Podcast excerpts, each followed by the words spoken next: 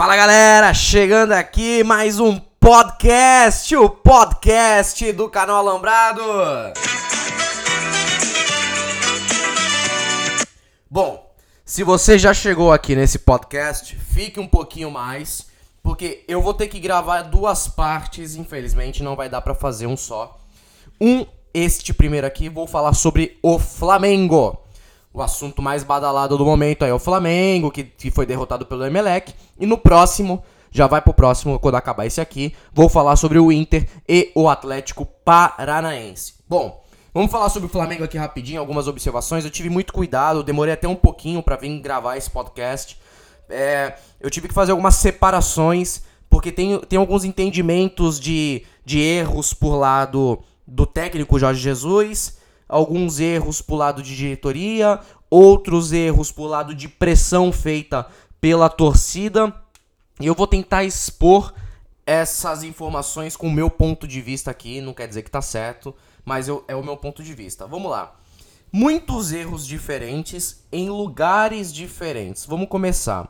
Eu vou, eu vou são três ordens, eu vou começar do, do meu ponto de vista do mais grave pro menos grave, tá?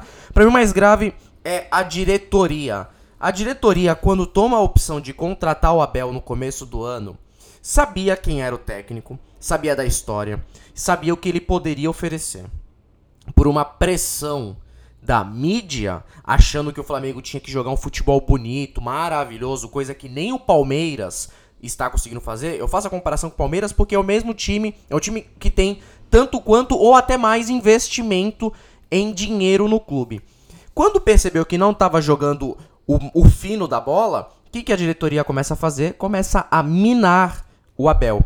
Em vez de fazer uma coletiva para proteger o, Alel, o Abel, em vez de fazer algo que blindasse o Abel, não. Simplesmente trocam e tiram o Abel. Aí o que que faz? Na minha concepção, tem um, bom, um, um bando de orelha seca lá na diretoria do Flamengo que alguém fala assim: olha, está sabendo que a moda do, do negócio agora é técnico experiente. Porra, técnico experiente? Então vamos pro Abel. O Abel é experiente, pô. Medalhão. Beleza. Abel não dá certo, a mídia não começa a não gostar, a torcida começa a fazer barulho. Alguém vem e fala assim: Olha, agora a moda é técnico estrangeiro. Puta, técnico estrangeiro, vou buscar. Vou buscar o Jorge Jesus. Ele vai lá e busca, busca o Jorge Jesus. O Jorge Jesus, ele é pentacampeão nacional no campeonato português. A comparação entre o Campeonato Português e o Campeonato Brasileiro não dá nem para começar. Não dá nem para começar. O Murici Ramalho, que é tetracampeão, três com com São Paulo e um com Fluminense, não dá nem para comparar o Murici com o Jorge Jesus. Mas vamos lá. Aí vem a diretoria, numa decisão errada, e contrata o Jorge Jesus. Errada, vocês vão entender o porquê. Contrata um Jorge Jesus em julho, mês 7 de 2019. Sabe quanto tempo ele tem de trabalho até finalizar as competições? Três meses e pouco, quase quatro meses aí pela frente. Aí ele tem que decidir Copa do Brasil, ele tem que decidir Libertadores e tem que ser campeão brasileiro. Por quê? Porque a torcida quer. Foda-se. A torcida quer. Então eles vão lá e contratam o Jorge Jesus. Aí eles querem o resultado do Jorge Jesus em cinco partidas. Cinco partidas acha que ele tem que resolver o problema do Flamengo. Aí eu entendo que tem um erro técnico. Ele chega para mostrar serviço, ele, Jorge Jesus, chega para mostrar serviço e fala: preciso mudar. Preciso mudar o time. O que, que ele faz no jogo de ontem? Rafinha. Ah, o Rafinha tá, tava na Europa há muito tempo. Não sei qual é a condição física dele. Não sei qual é a vontade que ele tá aqui, porque geralmente jogador da Europa vem pro Brasil para finalizar a carreira. Vou colocar ele de um lateral avançado, um ponta, que eu vou deixar aqui o Rodinei para fazer as costas dele. Não deu certo e não vai dar certo. O Rodinei nunca foi, o, o Rodinei nunca foi, o Rodinei e o outro lateral, esqueci o nome, o René. Rodinei e René nunca foram solução pro, pro Flamengo. Por que, que agora seria uma solução? Só porque o Rafinha tá lá e ele erra escandalosamente na escalação de ontem. Em vez de colocar o Cueja, um time extremamente desfalcado, sem Vitinho, Arrascaeta, ele inventa o Rafinha na ponta, me deixa coejar no banco e o time do Flamengo não joga nada.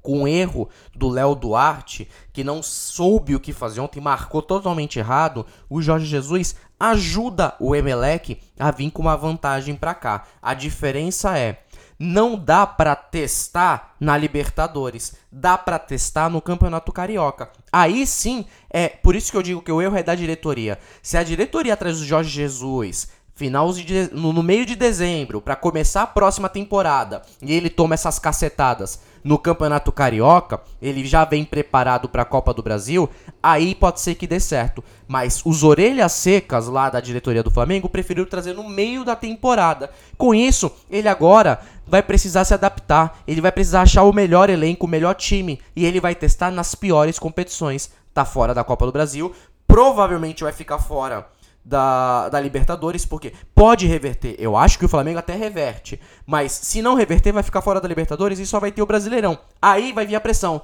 Tem que ser campeão brasileiro. Se ficar em terceiro ou em segundo, já vai ser um mau resultado pro Jorge Jesus. Espero que seja diferente, mas talvez ele não dure até daqui a dois meses. Por um, uma incompetência da diretoria. E por último, tem sim um, um pouco de corpo mole, vamos dizer assim, um pouco de falta de entrega, um pouco de falta de maturidade de alguns jogadores. Mas hoje, o elenco, o time principal do Flamengo, com Diego Alves, Rodrigo Caio, que vai ser convocado para a seleção, aí tem Felipe Luiz, jogador de seleção, Rafinha. Arão, Cuejá, Diego tá machucado, pode entrar no lugar dele o Everton Ribeiro para jogar na sua posição. Aí tem Bruno Henrique, Gabigol. É, pô, cara, tem uma infinidade de jogadores, uma infinidade. Então eles podem sim entregar um pouco mais. E por último, a torcida cobra muito forte no aeroporto, uma coisa extremamente errada, exagerada que a torcida faz. Só que a mídia diz que é muito cedo para cobrar Jorge Jesus. Então vamos fazer o seguinte. Por que então quando o Vitinho chega em cinco jogos ele não marca gol, é cobrado? Por que, que o Arrascaeta, em cinco jogos jogando mal, ele é cobrado? Porque se o Gabigol ficar cinco jogos sem fazer gol, ele é cobrado. A gente não pode então cobrar o Jorge Jesus pelas invenções erradas? Pode ser cobrado, só não pode pedir a cabeça. Quero te ouvir, meu amigo. Compartilhe, inscreva-se aqui no Castbox em breve aí o nosso site estará saindo. Um beijo a todos vocês. Fique com Deus. Tchau.